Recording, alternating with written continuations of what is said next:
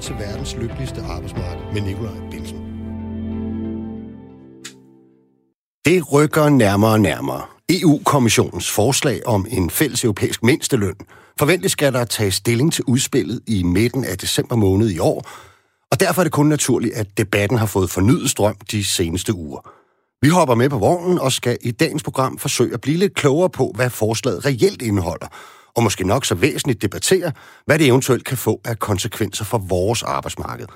Mange europæere har i dag en de facto løn, som kan være svær at leve af. Hvorfor er det ikke rimeligt, at EU forsøger at adressere dette problem i et fælles tiltag? Er lovgivning på dette område en trussel mod vores særlige danske arbejdsmarkedsmodel, hvor løn og arbejdsforhold i udstrakt grad ikke reguleres via lovgivning, men aftales ved overenskomster mellem arbejdsmarkedspartnere? Solidarisk med os selv, eller fattige, solidarisk med fattige kollegaer i andre lande. Vi tager debatten. Bente Sovnfri, næstformand i Fagbevægelsens hovedorganisation, er med os i studiet, og så får vi selskab af en række forskellige stemmer. Om lidt skal en seniorrådgiver fra den europæiske erhvervsorganisation gøres lidt klogere på, hvad selve forslaget indeholder, og lidt senere træder de to medlemmer af Europaparlamentet, Karl Melker og Marianne Vind, ind i debatten. Jeg kan afsløre, at de ikke er helt enige. Og det er de to bygningsarbejdere, som vi skal høre fra til sidst i programmet, heller ikke. Mit navn, det er Nikolaj Bensen, offentlig ansat 3F'er og fællestillidsmand, og muligvis meget andet, men helt sikkert jeres vært den næste lille times tid. Velkommen til programmet.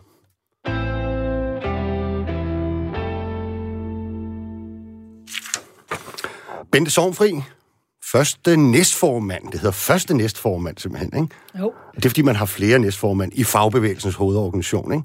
Jo, vi har mange, fordi vi jo fusioneret LO og FTF til FH, øh, og det har også kastet en del næstformænd i sig, og jeg er så den første stedfortrædende. Den første stedfortrædende næstformand. Velkommen til programmet.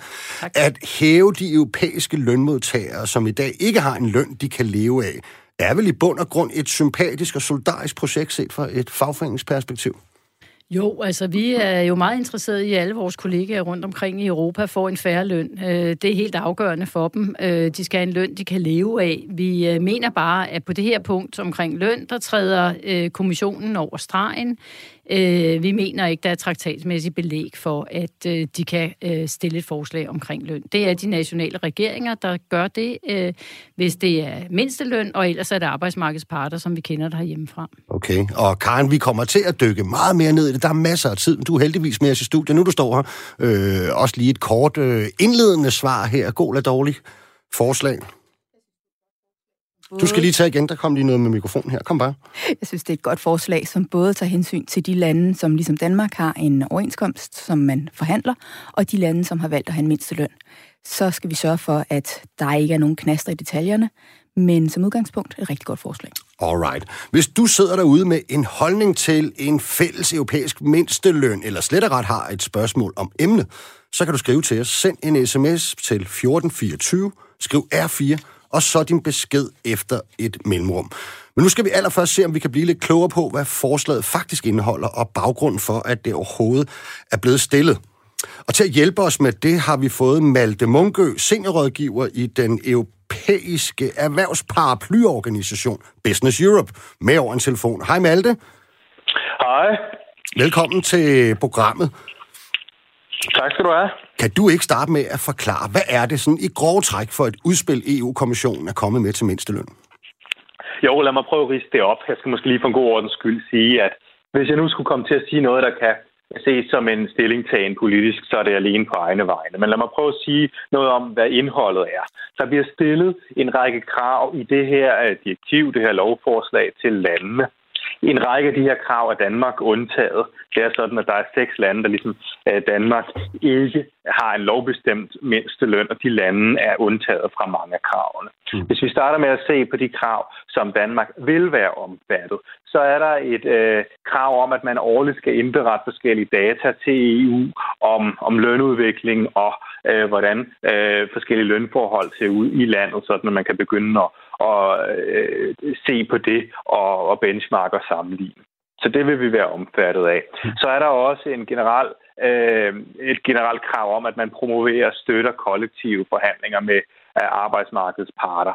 Øh, det er dog sådan, at kernen i det her forslag, det der er mest vidtrækkende, øh, nok er kun er forbeholdt de 21 EU-lande, der har en lovbestemt mindsteløn, mm. hvor øh, man øh, for det første vil have de her lande til at begrænse de forskellige undtagelser, der er fra at være dækket af lovbestemt mindsteløn. Det er typisk sådan, at der så er en lovbestemt mindsteløn, så kan der være forskellige undtagelser, hvor den så kan fravise. Det vil man have begrænset. Øh, så øh, vil man også have, at de skal gøre mere for at inddrage arbejdsmarkedets parter, øh, når man fastsætter niveauet for den lovbestemte mindsteløn. Og så som, det, som jeg ser det allervigtigste, så vil der komme et krav om, at når man ser på den her mindsteløn, som man fastsætter politisk, så skal man have klarhed over, hvilke kriterier, der indgår, når man fastsætter den. Der skal være klare, stabile øh, kriterier. Det er ikke sådan, at det ene år bruger man nogle kriterier, det næste år bruger man nogle helt mm. andre. Øh, det er ikke sådan, at man dermed med det her lovforslag siger, at mindstelønnen skal være sådan og sådan, og den skal stige så og så meget, og den skal harmoniseres mellem EU-landene. Men man opstiller et, et ramme, et framework, som man kalder det for, hvad man i hvert fald kan tage højde for, som der står i direktivet, skal man bruge de her kriterier som en guide. Og der er fire kriterier, der som minimum skal indgå. Hvert land kan altså definere de her kriterier, man, man skal have blik for, skal støtte sig op af selv, men man skal have de her fire med. Det er blandt andet, man skal se på, hvor meget arbejdskraftens produktivitet er steget. Man skal se på, hvor mm. meget det generelle lønniveau er steget. Hvordan kan man, kan, man, kan man på nuværende tidspunkt sige noget om, hvordan sådan en, en, en, en løn cirka vil lande? Altså, hvad vil, hvad vil det for eksempel, hvis vi nu legede, at, vi, at, at det var i Danmark, på trods af vores, øh, vores arbejdsmarkedsmodel? Hvis nu var i Danmark, hvor vil den så cirka lande der? Mm, jamen, jeg tror, man skal se det anderledes. Okay. Fordi landene har et øh, lønniveau, øh, et generelt lønniveau og et øh, mindste lønniveau, som er fastsat. Og direktivet går ikke ind og gør så meget ved det. Det har der været noget snak om. Der har været en del diskussion af, at man kunne for eksempel se på, øh, hvis det generelle lønniveau er så og så meget, så begynder det at se problematisk ud, så begynder det her at ligne en utilstrækkelig mindsteløn, mm. hvis mindsteløn er sat til under 60 procent af, af medianlønnen. Sådan nogle typer matematiske overvejelser har man haft i spil. Men det her direktiv fastlægger ikke en eller anden grænse for, at her der begynder det at være en utilstrækkelig mindsteløn, som folk ikke kan leve af. Okay. Alright. Hvorfor, hvorfor stiller EU det her forslag egentlig, og hvorfor, og hvorfor lige nu? Altså man kan sige, lige nu, øh, så øh, afspejler det, at von der Leyen, jo, øh, EU-kommissionens præsident, blev valgt i, sommer, og øh, hun lovede, at øh, der vil komme et forslag om en færre mindste løn øh, inden for de første 100 dage. Det har hun så ikke nået. Der kom covid i, i vejen, og der var også nogle høringer blandt arbejdsmarkedets parter. Men det har hun altså sagt, at hun ville gøre. Øh, så det er helt klart en del af forklaringen, at hun øh, har haft det som, lad os kalde det et valgløfte, og vel at mærke et løfte, der blev bragt i spil på et tidspunkt, hvor hun var sådan, øh, hun er ikke sikker på at blive godkendt af parlamentet, så hun var nødt til at finde nogle ting, der, der ville give noget goodwill hos store dele af af europaparlamentarikerne i det nyvalgte Europaparlament. Så det er en del af det. Og så uh, bliver det her også uh, fremhævet som en del af håndteringen af uh, krisen, den økonomiske genopretning mm. efter uh, covid-19, hvor uh, EU's beskæftigelseskommissær Nicolas Schmidt, da han fremlagde forslaget, fremhævede nogle tal for, at andelen af europæere, der er det, man kalder working poor, altså passer et fuldtidsjob og så går på arbejde og så videre, men de kan nærmest ikke rigtig leve af den løn, de får. Den andel er steget fra 8,3 til 9,4 procent over øh, et års øh, tid. Det ser man som et problem af, af forskellige grunde, og det er også øh, noget, man er bekymret for, vi griber om sig nu med økonomisk krise og lavkonjunktur. Og øh, der er en del skikkelser i EU-systemet, der ser det her som en måde at at gøre noget ved den øh, problemstilling på. Uh, Nicolas Schmidt, beskæftigelseskommissæren, han siger, at det her er en vigtig del af den økonomiske genopretning, fordi vi skal sikre, mm. at der er rigtig mange, der får øh, en lønfremgang og får løn, de kan leve af, så at sige, øh, med det. Så tror jeg heller ikke, man skal være helt blind for, at selvfølgelig den mere generelle politiske dagsorden, der der har været der hele tiden, øh, men måske kommer til at virke endnu mere øh, som problematisk, når der er lavkonjunktur. Nemlig, der er nogen, der ser det her som et værn mod social dumping mm. og løntrykkeri. Øh, det er et argument, der især har fået noget øh, opbakning i Vesteuropa, kan man sige, med en stor tilstrømning fra Østeuropa og andre steder.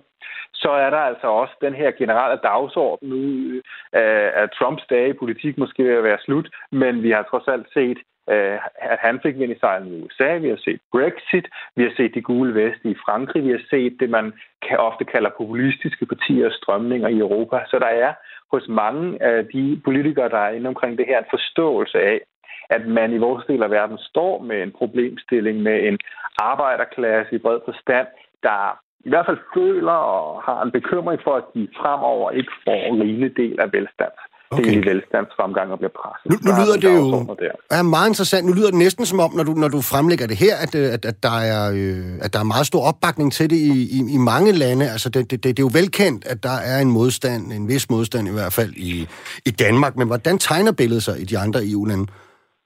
Der er meget stærk modstand i Danmark, men også i Sverige, der har en model, der minder meget om vores, øh, og, og Finland også. Øh, der er jo seks lande, som sagt, der øh, ikke har en lovbestemt mindsteløn. Udover de tre nordiske, så er det Kypern, Østrig og Italien. Så i Norden, Danmark, øh, Sverige, Finland, der er der stor modstand mod det her. Der er faktisk også ret stor modstand i en del østeuropæiske lande, der heller ikke synes, det er rigtig smart at få en hel masse indblanding i, hvordan deres lønforhold skal være og udvikle sig osv. Okay. Derimod er min fornemmelse ikke, at der er så stor øh, modstand i Italien. Der har man faktisk diskuteret at indføre en lovbestemt mindsteløn. Øh, men det her bliver betragtet som et kontroversielt forslag med nogle lande, der er meget øh, voldsomt imod det. Okay. Kort her taler sidst, Malte. Hvor sandsynligt er det, at kommissionen kommer igennem med det her forslag, der ligger nu? Jeg tror, det er sandsynligt, at det kommer igennem med et forslag, der nok skal files lidt på nogle steder.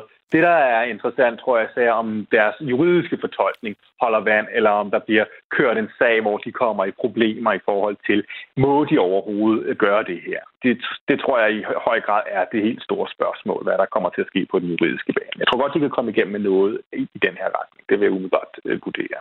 Okay. Det er godt. Malte Munkø, tak fordi, og du er jo fra øh, erhvervsorganisationen Business Europe, ikke? Det er sådan, vi godt måtte øh, præsentere dig.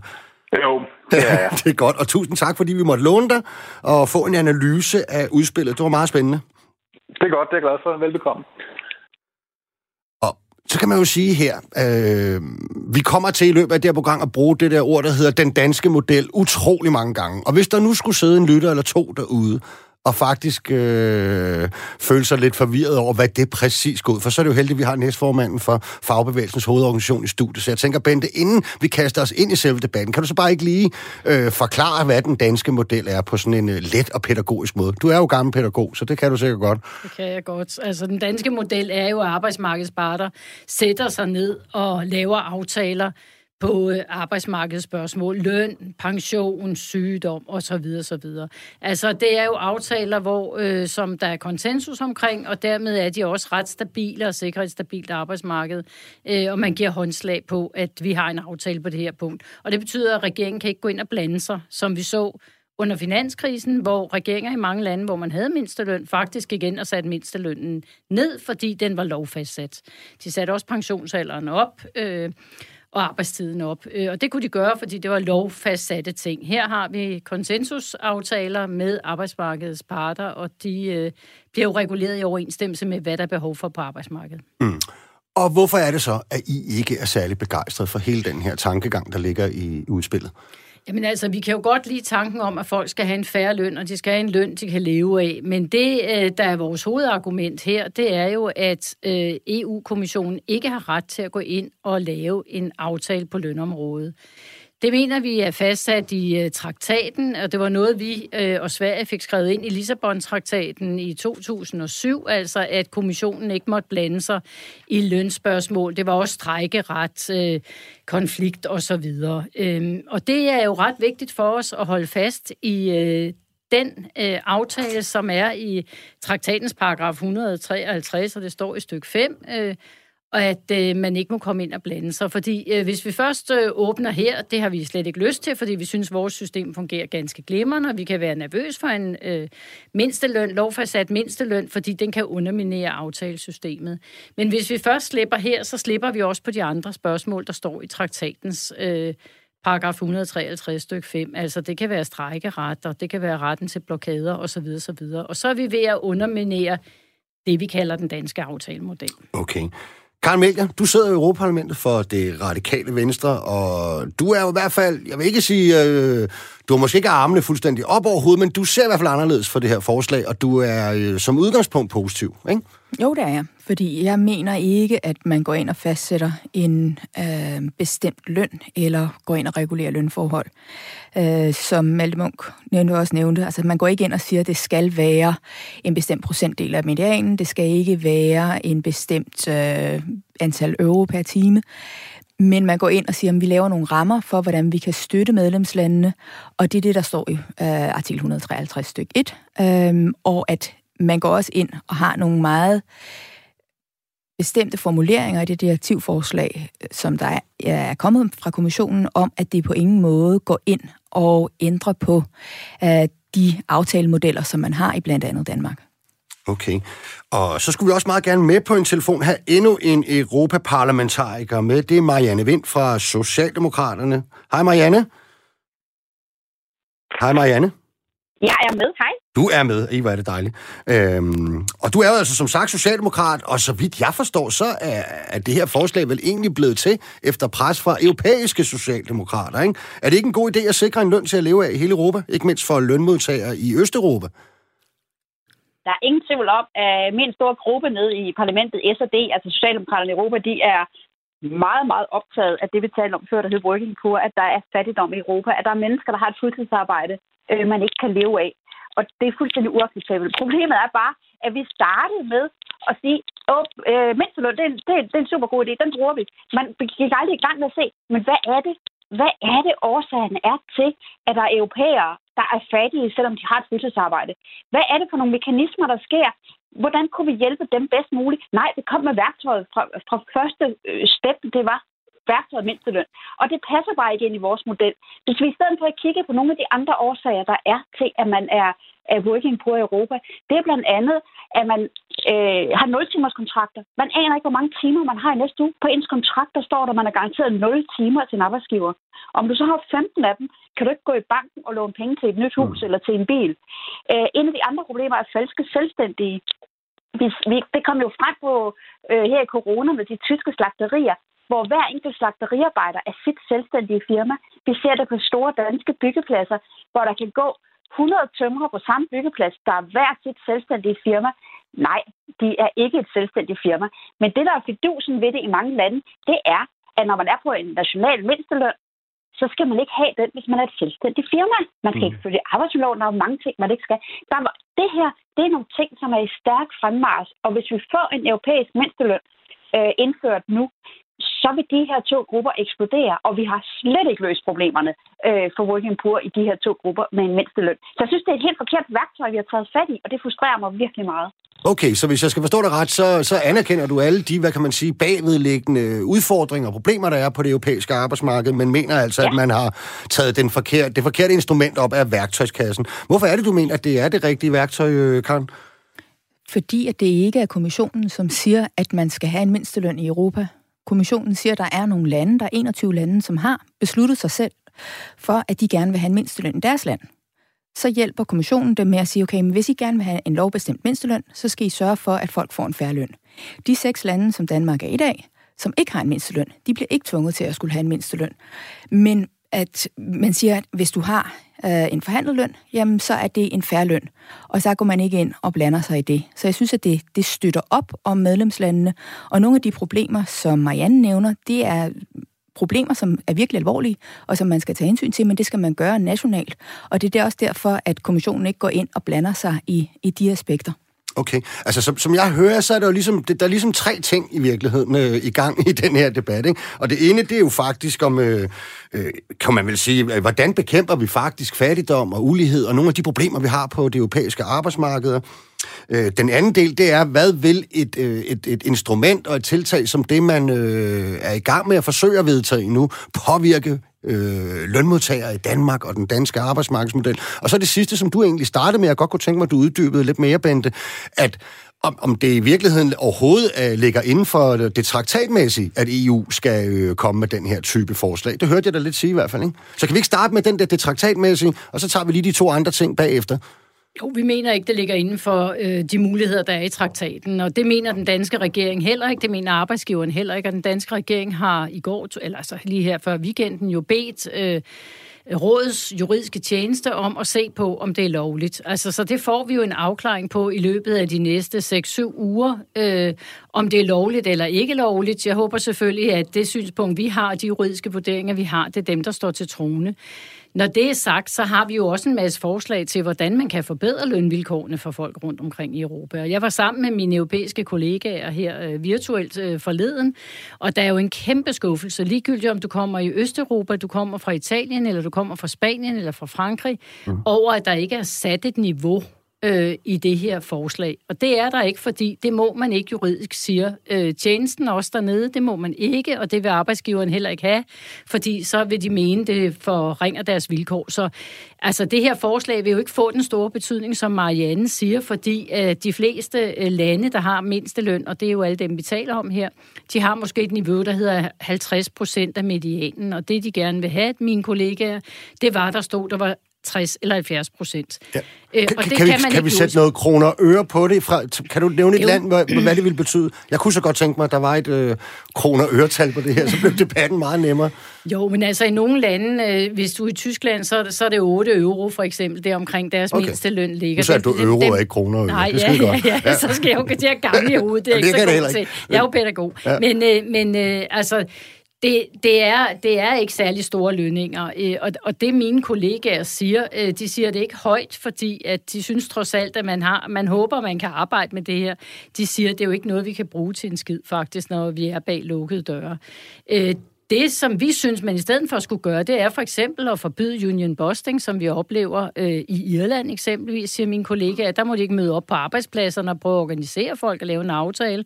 Man kan åbne øh, udbudsdirektivet øh, og der indskrive nogle færre vilkår for folk øh, der arbejder under udbudsdirektivet. Det er en rigtig, rigtig god vej, og det prøver vi også fælles i den europæiske fagbevægelse og kommer til at køre en kampagne på her øh, om et stykke tid, fordi at det er en af de veje, man bør gå. Det er noget, det Marianne lige snakker om, at der kan være andre veje at gå, mm. som er bedre end det her forslag. Alright. Karen? Jeg synes, det er lidt, det, det er lidt svært, fordi på den ene side, så siger både Marianne og Bente, at der er nogle ting, som man burde gøre i stedet for, som jeg faktisk vil synes vil være imod traktaten, fordi det vil netop være, hvordan organiserer man sig? Kan man forbyde union busting? Hvad med de der 0-timers kontrakter? Hvordan kan man få fjernet dem, sådan så du kan få modarbejdet working poor?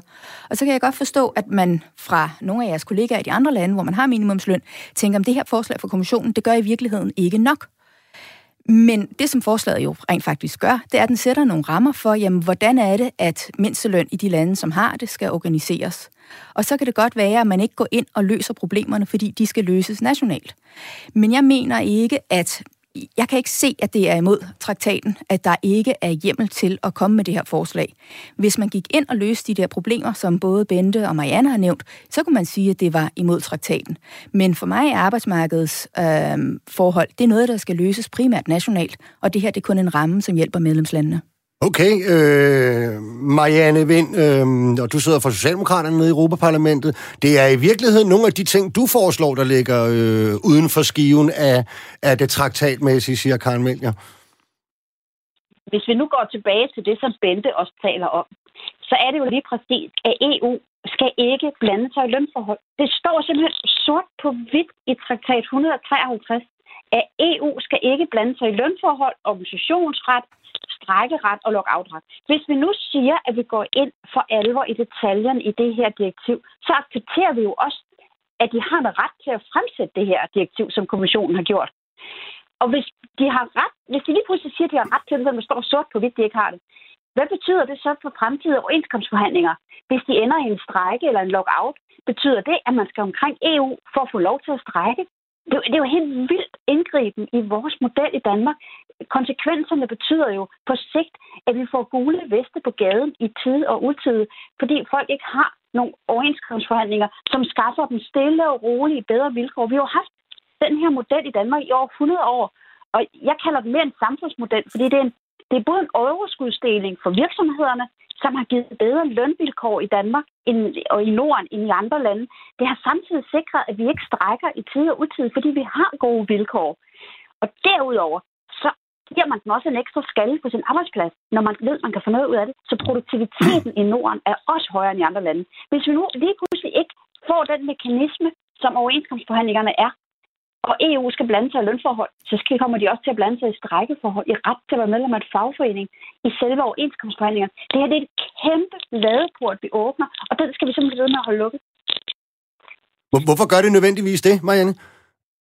Hvis man først tager fat på, altså, der er et gammelt udtryk, hvis man først rækker en lillefinger, så bliver armen ah, okay. taget op til albuen. Ja. Øh, og hvis man først åbner øh, en, der har været soleklar, og, og det, det, vi, jo, vi kan jo tale mange kommissioner tilbage, har mange haft lyst til at pille ved den her lønparagraf. Men de har jo kigget på teksten og sagt, det kan vi ikke. Men lige pludselig så gør de det. Okay.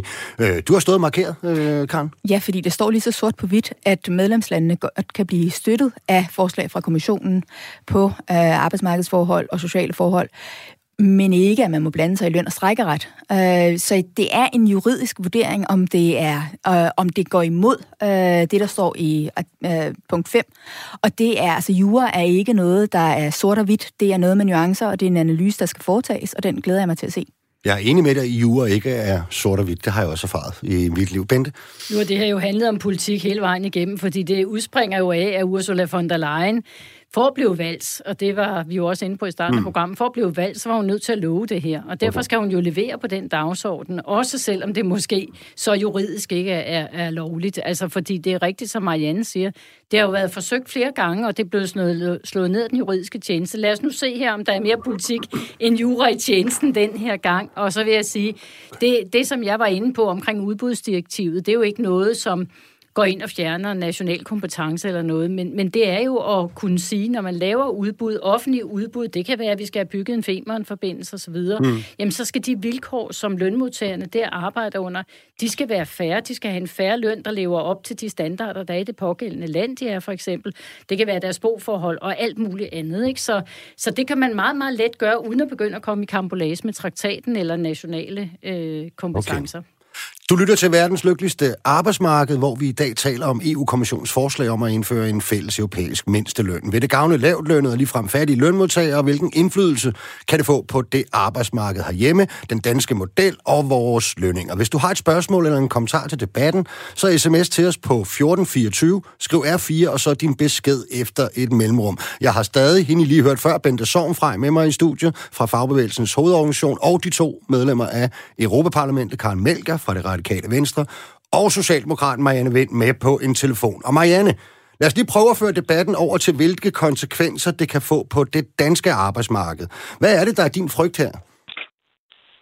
Min store frygt, det er, at vi kommer til at opleve... Altså, jeg kigger jo lidt på andre lande. Hvordan er det, hvordan er det gået i andre lande, og kunne det ske i Danmark? Øh, ude på landet, øh, hvor der er længere mellem arbejdspladserne, der kunne jeg godt forestille mig, at vi så nogle arbejdsgivere, der tænker, Ja, nu har vi den her overenskomst, og vi har absolut givet lavest mulig løn til medarbejderne igennem mange år, og de bliver hos os, øh, fordi der er langt til andre arbejdspladser. Øh, jeg tror, at jeg melder mig ud af arbejdsgiverforeningen, dropper overenskomsten og overholder loven og betaler en mindsteløn.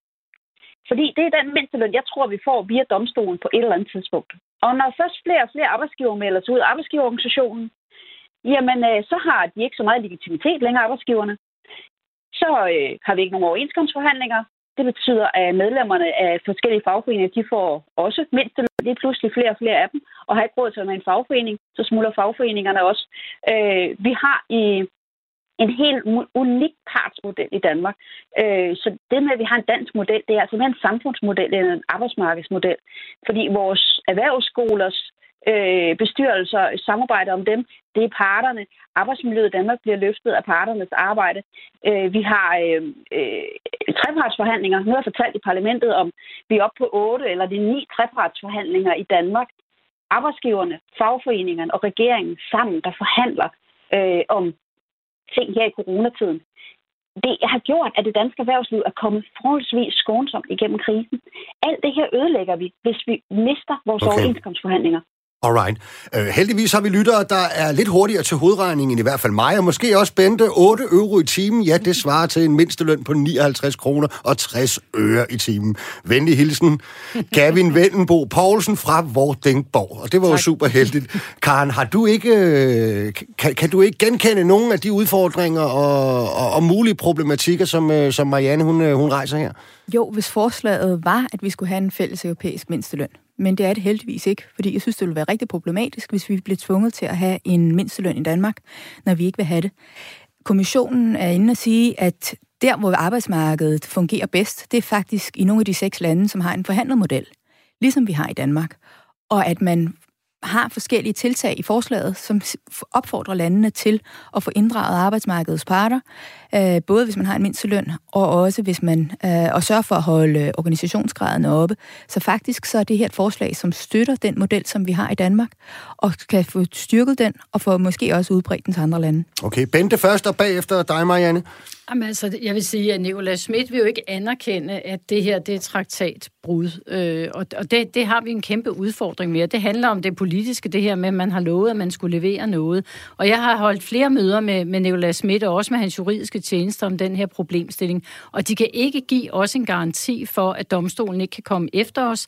Hvis nu et enkelt medlem, øh, eller et ikke-medlem, en person rejser en sag for domstolen, øh, og øh, der øh, får medhold i, at der skal indføres en mindsteløn i, øh, i Danmark, så har vi øh, ligesom øh, så er vi rudet ned ad glidebanen, og så har vi ligesom mistet muligheden for også at holde fast i den danske aftalemodel. Og det kan han ikke give en garanti for. Der er ingen garantier i det her forslag, de kommer med. Han snakker bare. Han siger til mig, rolig nu, Bente, rolig, der sker ikke noget. Du kan være fuldstændig rolig. Og det kan også godt være, at det holder min tid ud, men jeg skal jo også bekymre mig om den tid, der kommer efter mig. Ja. Æ, og det synes jeg er dybt problematisk, at de, kan, altså, de kan ikke give en garanti, fordi der er ikke en garanti at give i forhold til, hvad der står i uh, traktatens paragraf 153 stykke 5. Okay, Marianne? Ja, men jeg kan jo kun give Bente ret, og så kan jeg supplere med, at når Nikolas øh, bliver spurgt om, hvem hjælper så det her direktiv, hvis de nordiske lande siger, at det vil ødelægge deres model, og danskerne fremover bliver fattigere, hvem hjælper det så? Det kan han heller ikke svare på. Altså, fordi det, det, det er så fluffigt, man kan putte hvad som helst ind i det.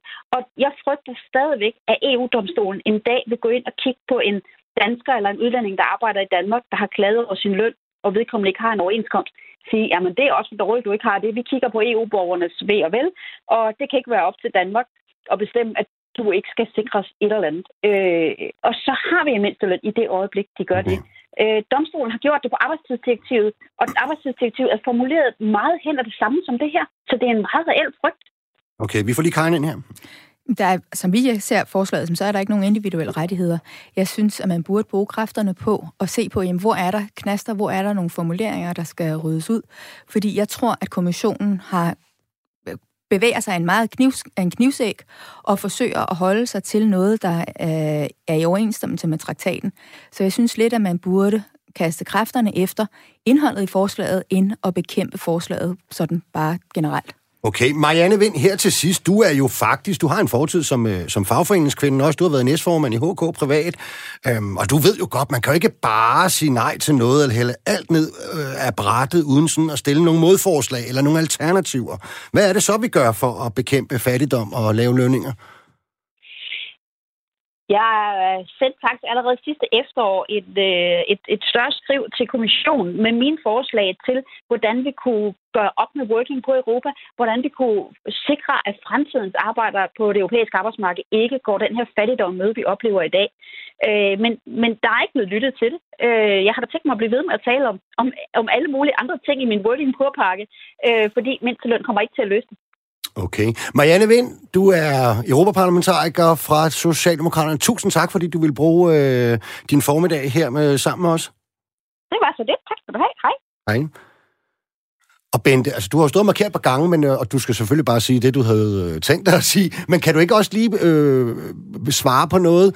Øhm, fordi der er mange, jeg har hørt mange i debatten sige det her med, at øh, ja, vi snakker, nu bruger vi ordet mindsteløn, men der er jo også nogen, der ligefrem frygter og mener, at de kan pege på nogle andre lande, hvor at den, den slags bliver til i virkeligheden en maksimumsløn. Så er det ligesom det højeste, man kan få inden for et bestemt fag. Det er en helt reel bekymring, og det er det, mange af mine kollegaer har sagt. Dem, der nu har øh, i, rundt omkring i Europa, dem, der nu har en mindsteløn for, på for eksempel 50 procent af medianen, de siger, det er helt håbløst for dem at få den hævet. Og det er jo derfor, de måske læner sig lidt op og håber, de kunne få Europaparlamentet øh, og kommissionen til at, at få hævet den til 60 eller 70 procent. Det er bare dødfødt, det, det projekt, fordi det vil arbejdsgiverne ikke være med til. Det vil den juridiske tjeneste ikke skrive ind, fordi det må de ikke. Det ødelægger konkurrencekraft og så videre. Så, så det, er, det er en reel bekymring. Og så vil jeg sige, noget af det, der også har bekymret mig, som ikke har været særlig meget op i debatten, det er, at man giver et utroligt stærkt værktøj til nationale regeringer den danske eksempelvis, hvis man laver en lovbestemt øh, mindsteløn. Man gør det også til øh, til den, central, den europæiske centralbank. Vi så under øh, krisen sidste gang, hvordan trojkaen rejste rundt fra land til land og forlangte, at man nedsatte mindstelønninger, satte pensionen ned, hævet arbejdstid og pensionsalder. Mm. Øh, og det kan du gøre, når du har et værktøj, hvor du øh, som regering skal sidde og file, hvis de skal have lov at låne penge, for eksempel den øh, europæiske centralbank. Det kan jo godt blive en virkelighed, vi render ind i igen. Håber det ikke. Men, men det er et utroligt stærkt værktøj, og det kan man ikke, når man har en aftalebaseret model, som vi har, og som alle mine kollegaer, øh, hvis man spørger dem, så vil de vældig gerne have den her aftalebaserede model. Mm. Karen?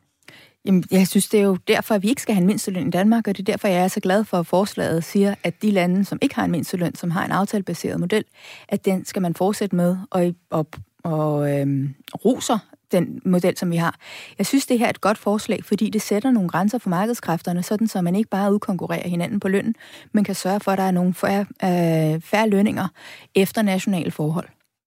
Okay, og, og prøv lige, der, vi var inde på det lidt i starten, Karen, det der med, at, øh, at nogle af de ting, der er lagt ind i det med en dækningsgrad, noget af det, som jeg går ud fra, at du mener beskytter vores model, det er jo det her med, at så længe vi er over en vis, hvad er det tallet? 70, 70 procent. Over 70 procent organiseret, så kan man, om man så må sige, få lov til at bevare det system, vi har, og aftale overenskomster. Er det sådan, det skal forstås? Og hvis man rører under de 70 procent, så skal man komme med nogle idéer til, jamen, hvordan kan du øge øh, organiseringsgraden.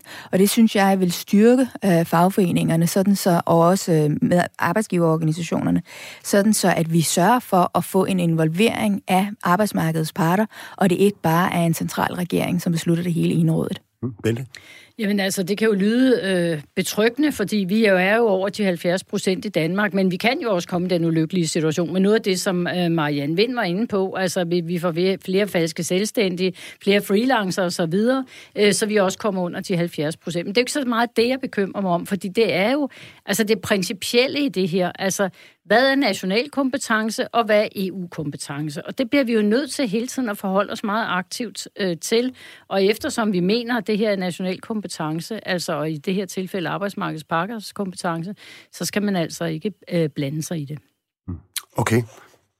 Jamen, jeg mener, at kommissionen de går ned ad knivsækken og holder sig inden for traktatens ord. Men vi bliver nødt til at se på, hvad forskellige jurister siger til det her. Øh, for jeg forstår godt bekymringen, at EU skal ikke blande sig i lønforhold i Danmark, men det er heller ikke det, jeg mener, de gør her. Okay, og til allersidst, Karen øh, Mælger, for dig for at sige farvel, skal vi lige over til et... At vi trækker debatten øh, lidt mere over på fagbevægelsens banehalvdel. Øhm, hvad håber du, at der kommer ud af, af det her forslag? Hvad håber du, det hele ender med? For det kan jo også ændre sig undervejs i en forhandlingsproces, tænker jeg. Jeg håber, det giver nogle rammer for, hvordan medlemslandene får sat en færre mindsteløn for dem, som har det, sådan så at du får en færre løn øh, for alle europæere. Karen Melger, medlem af Europaparlamentet for det radikale venstre. Det var en fornøjelse at have dig med i programmet. Tak fordi du ville deltage.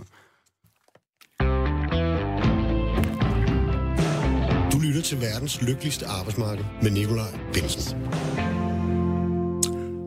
Og Bente, Sorgen fra en næstformand i Fagbevægelsens organisation. Der findes jo dem, som mener, at selv i Danmark vil et tiltag som en fastsat mindsteløn hjælpe folk, også på det danske arbejdsmarked. Der er jo lønmodtagere herhjemme, som arbejder uden overenskomst, og i nogle brancher langt mere end på det, vi kunne kalde det strukturerede arbejdsmarked. Det er jo ikke øh, nødvendigvis udfordringer i dit gamle fag som pædagog, hvor langt de fleste arbejder under en overenskomst, og der i øvrigt er en, en meget høj organisationsprocent, hvad jo gælder mange offentlige arbejdspladser. Måske heller ikke et problem på de store industriarbejdspladser, arbejdspladser, øh, eller i byggefagen, hvor mange ansatte trods alt har stærke fagforeninger og er meget aktive i forhold til at forsvare deres løn- og arbejdsvilkår. Men hvad med de brancher, hvor, øh, hvor for eksempel FH har, har langt færre organiserede medlemmer, og mange arbejder uden overenskomst? Det gælder i hotel- og restaurationsbranchen, det gælder inden for brancher, der arbejder med distribution og nogle gange også transport. Har I blik for dem i fagbevægelsens organisation? Det synes jeg, vi har, og jeg synes også, at øh, der for ikke så længe siden jo blev lavet en øh, aftale mellem øh, FH og, og DA netop på transportområdet for at sikre, at vi ikke fik sådan nogle tilstande, som vi så nede i Padborg. Altså, der sætter arbejdsmarkedets parter sig sammen og laver en aftale om nogle vilkår, men det er arbejdsmarkedets parter, der gør det. Det er ikke regeringen, der gør det. Altså, og dermed sikrer vi også, at de to parter får diskuteret sig til rette om en aftale, som er god for begge parter. Øh, og det, du var inde på også lidt tidligere med, at, øh, at det her kunne blive et loft, øh, det er jo den oplevelse, vi har rigtig mange steder, at det bliver et loft. Det bliver ikke bunden. Jeg kan også se, der er også nogen, der skriver her på Twitter, at, at jamen, kan man ikke bare have det som en bund, og man kunne også indføre en borgerløn og bla bla, og så kan man lægge ovenpå. Men det er bare ikke virkeligheden, for det handler om styrkeforhold, øh, okay. og det kan være svært for rigtig mange lande. Ja, og jeg kunne altså godt tænke mig, at vi brugte her den sidste del af programmet til at holde debatten over på lønmodtagernes banehalvdel. Altså det skal jo sige, som du også har, har nævnt, Bente, altså det er ikke bare flertallet i den politiske spektrum herhjemme, der er modstandere af det her, det er arbejdsgiverne øh, sådan set også. Men jeg har altså tænkt mig, at vi lige skal øh, blive lidt øh, på, på vores banehalvdel i fagbevægelsen nu. Så jeg har to friske svende med over en telefon. Jakob Mathisen. Dag, dag. Kan du ikke præsentere dig selv, Jakob? Jo, jeg er betonarbejder, så jeg er ikke Svend, jeg er ufaglært. Ja. Øh, hvad det, bygningsarbejder lige nu er frikøbt i øh, min fagforening i Byggejord og Miljøarbejderne. Okay. Og så har vi også øh, dig, Jesper Terndrup. Hvordan tjener du dine penge? Jamen, nej, Jeg er, jeg er blikkenslager øh, og tillidsmand for, for en 60-70 raske kollegaer og så sidder jeg bestyrelsesmedlem i Rørblikkeslærens fagforening. Okay. Som jeg har været inde på, er store dele af det mere politiske Danmark og organisations Danmark meget skeptiske. Det har været svært at finde dem, som er begejstrede sådan i organisations Danmark.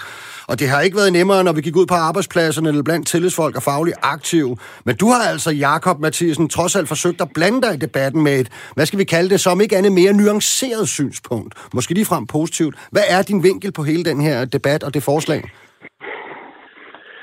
Ja, altså, det er jo det er flere ting i det. For det første, så, øh, så har jeg jo gået ind og læst det der fucking forslag, ikke? Øh, og øh, øh, nu er jeg jo ikke jurist og sådan noget, men øh, altså, for mig at se, så står det totalt klart og tydeligt, at hvis man øh, som nation vælger at, øh, hvad hedder det, at regulere sin løn via overenskomsterne, så har man fuldt ud lov til det. Det vil de slet ikke blande sig i.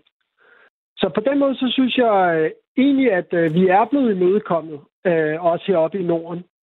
Så det næste, øh, jeg så siger, det er, okay, hvem er det, der har problemet? Og hvem er, det er de sydeuropæiske og østeuropæiske lande. Og der har fagforeningerne faktisk kæmpet for, at det her forslag overhovedet kom på bordet. Mm. Og de, de kæmper nu for at forbedre forslaget, for at gøre det øh, mere øh, tydeligt, hvad det er, man kræver af medlemsstaterne. Og det synes jeg egentlig, vi skal støtte dem i. Vi er blevet fritaget for det. Vi har fået lov til at regulere vores arbejdsmarked på vores egen måde. Det er dejligt. Og nu skal vi øh, så stille os side om side med de svage fagforeninger i Europa og kæmpe sammen med dem, i stedet for at stå og, øh, og modarbejde dem på baggrund af, at det principielt set på længere sigt eventuelt kunne blive et problem for os. Okay. Jesper Tandrup, du, øh, du har også blandet dig i debatten. Jeg læste et indlæg i Information, og det er jo sandt for dyden ikke hver dag en bliktud eller rørsmed slipper igennem til deres balder. Men øh, den slags stemmer elsker vi i det her program, og du er meget skeptisk over for forslaget. Hvorfor? Jamen, det er jeg, altså, som, som udgangspunkt, så, så ser skæbsforslaget jo fint ud, og vi får lov til, til selv at, at forhandle vores, vores løn- og arbejdsvilkår, fordi at, øh, at vi har den her organisationsprocent på over de 70. Men, øh, men hvad sker der, hvis vi får øh, vores organisationsprocent lige pludselig ligger på 69? Bliver den så trukket ned over hovedet på os? Og vil det så fjerne hele vores, øh, altså, grund, grundlaget for, for tillidsmandsinstitutionen? Okay, det, den synes jeg lige, vi kan tage over til Jakob, men det er jo rigtigt, vi var inde på det lige før, det der med, med dækningsprocenten på de 70'er, som Bente også sagde, altså den kan jo rejsle nedad herhjemme trods alt. Og hun, Bente nævnte også det her med, hvilke andre instrumenter man ligesom kan give en nationalstat i hånden, Jakob. Øh, har, har du forholdt dig til det? Jamen, jeg, jeg, jeg ved slet ikke, hvor det der kommer fra. Altså, nu har jeg jo siddet og læst igennem det der øh, forslag, Øh, og, øh, og det, det jeg ser det ikke verdens bedste til, men jeg kan godt finde den der 70 procent, men jeg kan ikke se, at der står, at man, hvis man kommer under 70 procent, så skal man indføre øh, en lovfastsat mindsteløn. Det jeg læser, der står, det er, at hvis man er under 70 procent, så skal man, øh, hvad hedder det, øh, øh, hvad hedder det, diskutere, øh, hvad man kan gøre for at forbedre mm. overenskomstdækningen. Jeg, jeg kan ikke se nogen steder overhovedet, hvor der står, at under de følgende øh, omstændigheder, så skal, som i stort skal, man indfører en lovfastsat mindsteløn. Det kan jeg overhovedet ikke se i teksten. Jeg ved ikke, hvor det kommer fra. Okay, vi tager den lige over til Bente. Jamen, det har du ret i. Det står ikke i teksten. Der står, at man skal lave en handleplan, hvis man kommer under de 70 procent. Men det her, det, altså, det der er det principielle for os, det er, at vi kan ikke få en garanti, heller ikke som det er skrevet. Jeg kan godt forstå, når du læser det, at du synes, det lyder sgu meget fornuftigt. Sådan kunne jeg også lige selv læse det, men jeg er heller ikke jurist. Men når vi beder jurister om at læse det igennem, så siger de, at der kan komme en enkelt medarbejder øh, og rejse en krav, et krav ved domstolen, og jeg tænker, det kunne være en, som Kristelig Fagbevægelse havde udstyret med nogle penge, som man kunne rejse en sag, øh, og øh, der kan vi ikke få garanti fra, fra kommissionen om, at vedkommende ikke vil kunne vinde, at der skulle føre, altså indføre sin uh, mindsteløn i Danmark. Det får, kan vi ikke få en garanti for, at der står ingen garantier. Okay. I, Jesper Terndrup, øh, altså nu er vi jo meget ved den her organisationsprocent, ikke? og du kredser jo faktisk også meget om den i dit indlæg i, i Information, og jeg får lyst til at spørge dig, er det ikke bare vores eget ansvar at sikre den ude på arbejdspladserne? Altså det er vel godt gammeldags hard work fagforeningsarbejde. Det er jo blandt andet dig og mig som tillidsrepræsentanter, der skal sikre det. Jo, det er korrekt. Det er, det er dig og mig og, og alle de andre tillidsrepræsentanter, men det, vi kan jo ikke kun gøre det alene. Vi er altid, altså, man, er, man, kan, man bliver aldrig tillidsrepræsentant, hvis man står helt alene. Man er nødt til at tage alle sine kollegaer i ryggen. Mm. Øhm, og det kræver, det kræver ligesom, at, at, at man på, på fornuftig vis også øh, overtaler, øh, eller hvad skal man sige, snakker med sine kollegaer, som, som ikke er organiseret, om, om vigtigheden i organiseringen. Mm. Øh. Helt klart. Hvad hedder det? Jakob Mathisen, altså man kan sige, jeg synes meget af dit argument, det handler i virkeligheden om, hvad der kan være godt for folk i Sydeuropa og Østeuropa. Er det forstået korrekt? Det kan man godt sige. Altså, hvis, hvis vi lige skulle tage fat i det der med organiseringsprocenten, så, så det er jo godt, der er dygtige danske tillidsfolk øh, rundt omkring, øh, som, kan, som kan tage fat i, øh, i deres øh, uorganiserede kollegaer. Men vi har jo også de her øh, kollegaer, som har lovlig adgang til det danske arbejdsmarked, og som ikke har øh, nogen som helst erfaring med at stå i fagforening, de kommer fra andre lande. Mm. Mm. Og som, som, øh, som FH jo synes, at det er i, i, helt på sin plads, at de skal have adgang til det danske arbejdsmarked. De, de er jo tilhængere af EU's indre marked. Mm. Og, og, og der står vi øh, også ude i, i marken så med det problem, at øh, vi møder de her 10.000 vis af udenlandske kollegaer, der kommer fra lande, hvor fagbevægelsen er brudt fuldstændig sammen. Mm.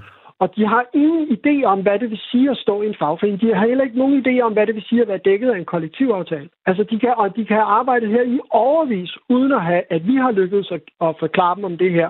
Fordi den danske fagbevægelse opererer næsten stort set udelukkende på dansk. Mm.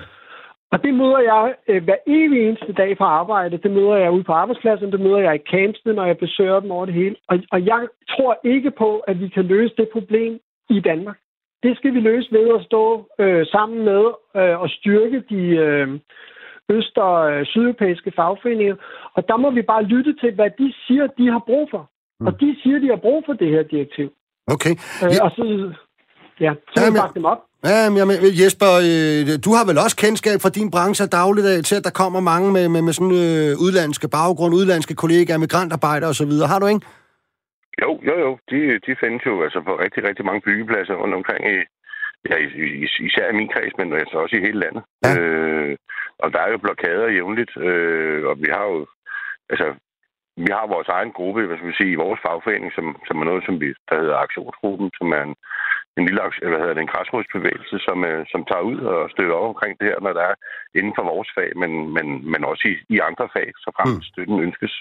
Men kan du, gen, kan du genkende, Jesper, noget af det, som, øh, som, som, som Jacob rejser øh, i forhold til øh, vores udfordringer med at organisere derude? Og så kontra, at øh, hvorfor vi så ikke skulle kunne give øh, øh, kollegaerne i Sydeuropa og Østeuropa nogle bedre vilkår?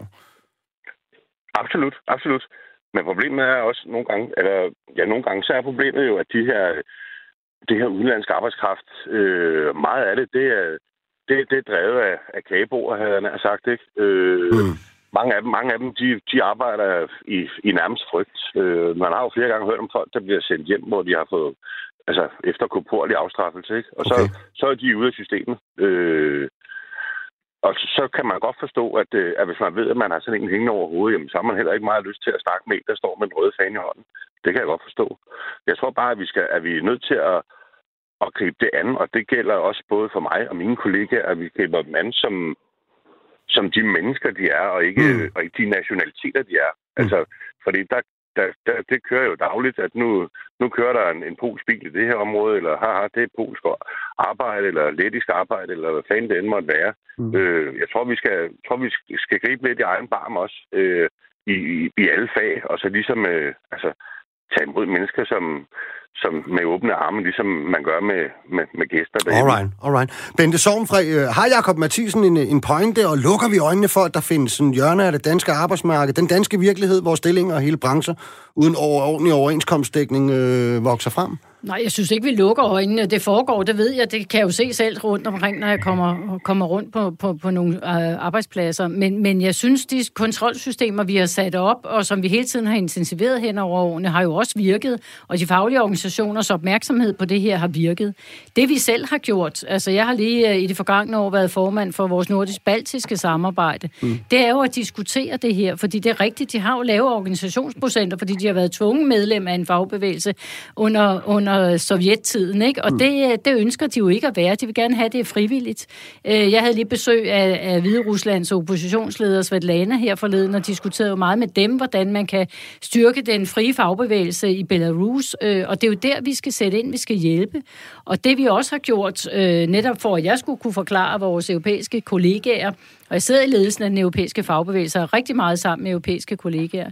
Øh, hvordan vores model fungerer, det er at vi oversætter øh, vores materialer, vi har oversat vores trepartsaftaler osv., mm. så de kan se, hvordan den her sådan, øh, model, vi har, fungerer, og hvilke muligheder det giver for lønmodtagerne. Okay. Jakob Mathisen, øh, altså nogle af de ting, du siger, som, som jeg sådan set godt kan forstå noget af, øh, er vejen over til så for eksempel ikke også at, øh, at omfavne sådan noget som almengørelse, altså som man kender det fra Norge, det her med, at øh, når en overenskomst er lavet og bestemt, så kan man øh, ophøje den til lovgivning. Kunne det så ikke bare være næste skridt, øh, der kom for eksempel fra EU? Jamen, det, det øh, åbner de også mulighed for. Det bestemmer man selv. Altså, det er det, øh, folk skal fucking læse det der direktiv.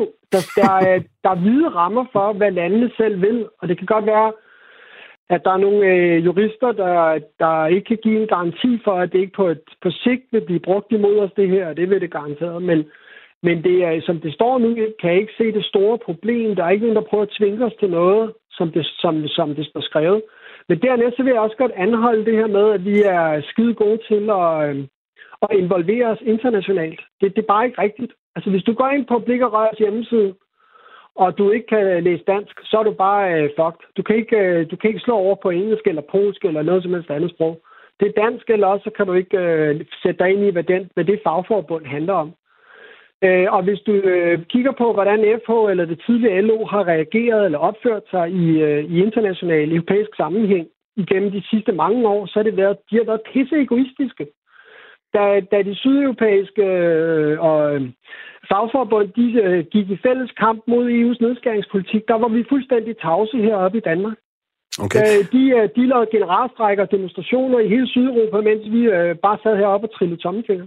Bente, skal lige have lov til at svare, svare på det om lidt. Øh, Jakob, jeg vil gerne lige have til, til allersidst her fra dig, Jesper Terndrup. Øh, hvad skal vi så gøre, hvis ikke vi skal have det her øh, direktiv? Hvad skal vi så gøre for at sikre ordentlige løn- og arbejdsforhold for de her grupper, også i Østeuropa og Sydeuropa? Jamen, det er som jeg siger tidligere, og jeg, altså, det som Jakob siger, det, det kan, jeg, kan jeg slet ikke anfægte, at det der med, at, at, at siden bare står på dansk, og det er jo selvfølgelig noget, vi skal have gjort noget ved. Det er der ingen tvivl om. Øh, det tager jeg med lige med det samme. Nu har jeg med forbundet i morgen, så tager vi den derfra. Sådan, der kom noget konkret synes, ud af dagens debat. Ja. Men, men, men jeg synes, at, øh, jeg synes at, at, som jeg sagde før, så er vi nødt til at omfavne det noget mere. Altså, vi er nødt til at, vi er nødt til at sige, øh, sige dig og mig, i stedet for os og dem. Altså, det, det er vi sgu nødt til. Det er kollegaer, og de, de er kommet for at blive, og så kan vi... Altså, sådan er det bare. Mm. Han, altså, uanset hvad land man er fra, så, så, jamen, så er man en kollega, og så er vi nødt til at... Et eller andet sted kan man frækt sige, at vi er nødt til at, at gøre udlandsk arbejdskraft dyrere end, end vores, vores, os selv, ikke? Øh, som, så, så vi bliver valgt. Men jeg synes, at øh, ja, omfavn, omfavn kollegaen, og så, og så gøre noget ved ude på byggepladserne hver især. Omfavn kollegaerne. Bente for jeg skal lige her til sidst have lov til at svare på det, Jacob sagde. Om jeg kan ikke genkende det der billede med, at vi har været usoldariske. Nu har jeg siddet i ledelsen af den europæiske fagbevægelse, først på vegne af FTF, og nu på vegne af FH. Øh, og jeg, vil, jeg tror, hvis man spørger mine kollegaer, så på det her punkt føler de ikke, at jeg er særlig solidarisk. Men ellers så har de altså følt, at vi har været solidariske, og vi har prøvet at hjælpe dem øh, rundt omkring. Jeg har selv gået i mange demonstrationer, når jeg har været i Bruxelles sammen med mine kollegaer dernede. Okay. Ved I hvad, venner? Det har været en super spændende debat. Øh, det er jo lige før, vi skulle lave et helt program kun om os øh, i fagbevægelsen, også ude på arbejdspladserne. Men tak til Jesper Tandrup og Jakob Mathisen for, at I ville være med. Selv tak. Det var, hvad vi havde valgt at bruge tiden på i dag. Jeg blev selv en smule klogere på et noget teknisk emne. Vi er tilbage igen samme tid og sted næste uge, altså næste mandag. Verdens lykkeligste arbejdsmarked er produceret af Rakkerpark Productions og producer Julia Lindhardt Højmark. Bente er også med i næste mandag, ikke du hører? Ja, tak. Tak for i dag.